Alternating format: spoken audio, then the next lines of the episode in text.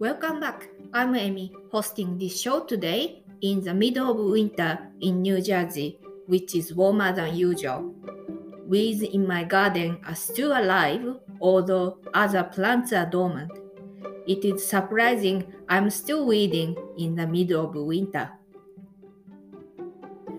Let's talk about poems about snowfall on Mount Fuji today. Mount Fuji is an active volcano and 12,000 feet above sea level. It is the highest peak in Japan.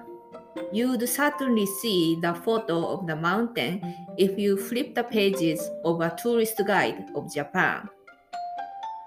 Mount Fuji is a very symmetric cone which is snow capped for five months of the year.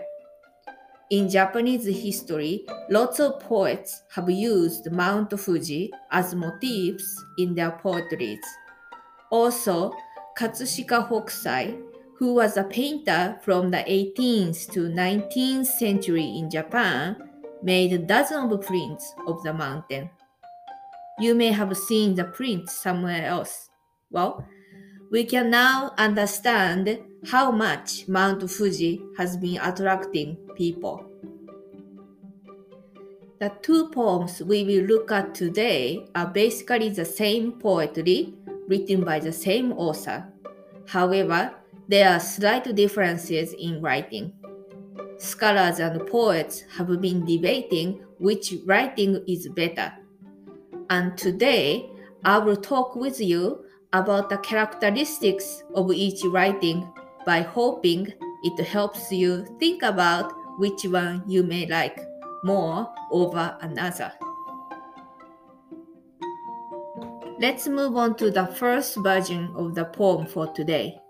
The author of this poem is Yamabeno Akahito, and the poem was recorded in the 10,000 Leaves, Volume 3, number 318.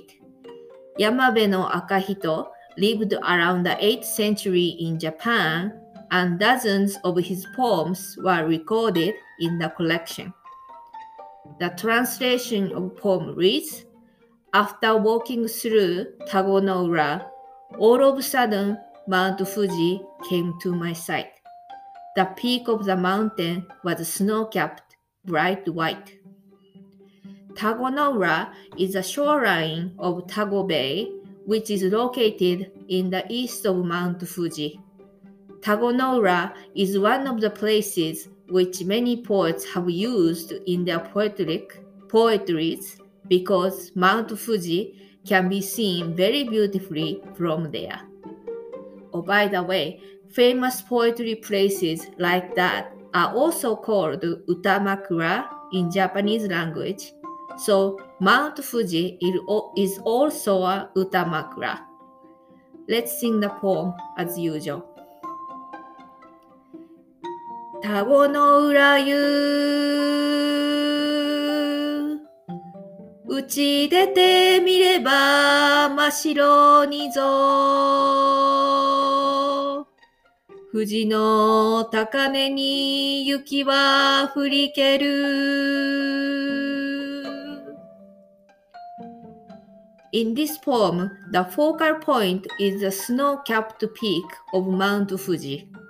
I believe the weather was sunny and bright at that time because Mount Fuji, which came into the author's sight, caught his surprise. Yuki wa furikeru means the snow has fallen. The author was seeing the clear cone shape on the mountain on a bright sunny day. Let's move on to another version of the poem. Again, the author of this poem is Yamabeno Akahito, and the poem was recorded in 100 poets, one poem each, number 4. The translation of poem reads I walked to Tagonoura and I viewed Mount Fuji from there. Mount Fuji was covered by clouds as if it was covered by a white cloth. It was snowing on the peak at that time. In this version of the poem, The focal point is a mountain covered by a white cloth, such as the clouds.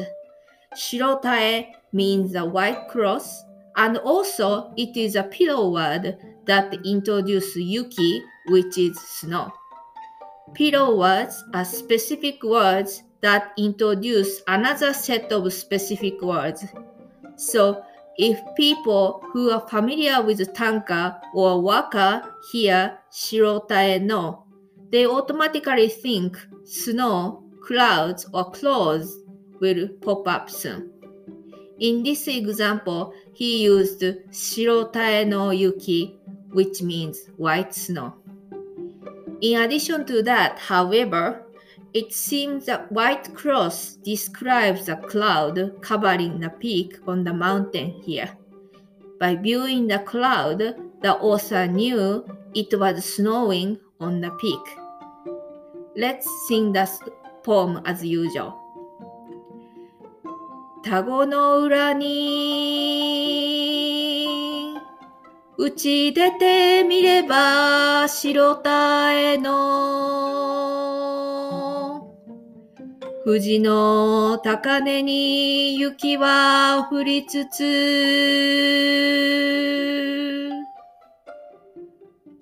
Okay, let me explain why I think the white cross describes the cloud covering the peak of the mountain here. When I first came to the United States, I used to work at the town for five years, which is 7,000 feet above sea level. Due to the high elevation, the weather changes a lot during the day over there.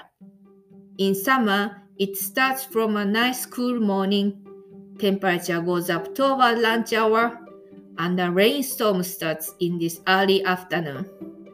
And the night is quiet with no rain. One day, I drove for lunch with my coworkers downtown. After we finished eating, we saw the cloud over our office buildings, which was two miles away from where we were at. It was a little dark under the cloud, and we knew it was raining over there. I think the author had a similar experience to the one I had. Tagonoura, where the author saw Mount Fuji from, was not snowing, but it was snowing on the peak of the mountain. The cloud looked like a white cloth covering the top of the mountain.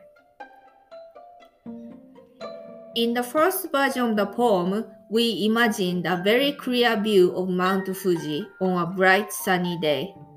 In the second poem, we imagined Mount Fuji covered by clouds. By the small change in writing in the very short poetry, the imagination behind the two versions quite differ. I honestly don't think which poem is better than another because both poetries showcase quite different reading and imagination. How about you? Do you like one poem over another? Let's conclude. Here are the poems we enjoyed today together. Again, these poems are basically the same, but there are slightly different changes in writing. Let's try to notice the difference this time. I will sing the poems again as usual. 田子の浦湯。打ち出てみれば真っ白にぞ。富士の高根に雪は降りける。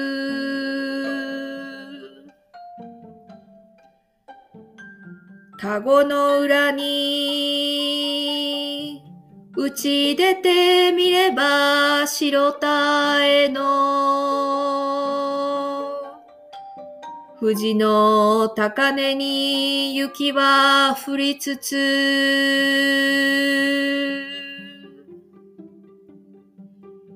This is Amy. Thank you for listening. Have a good day.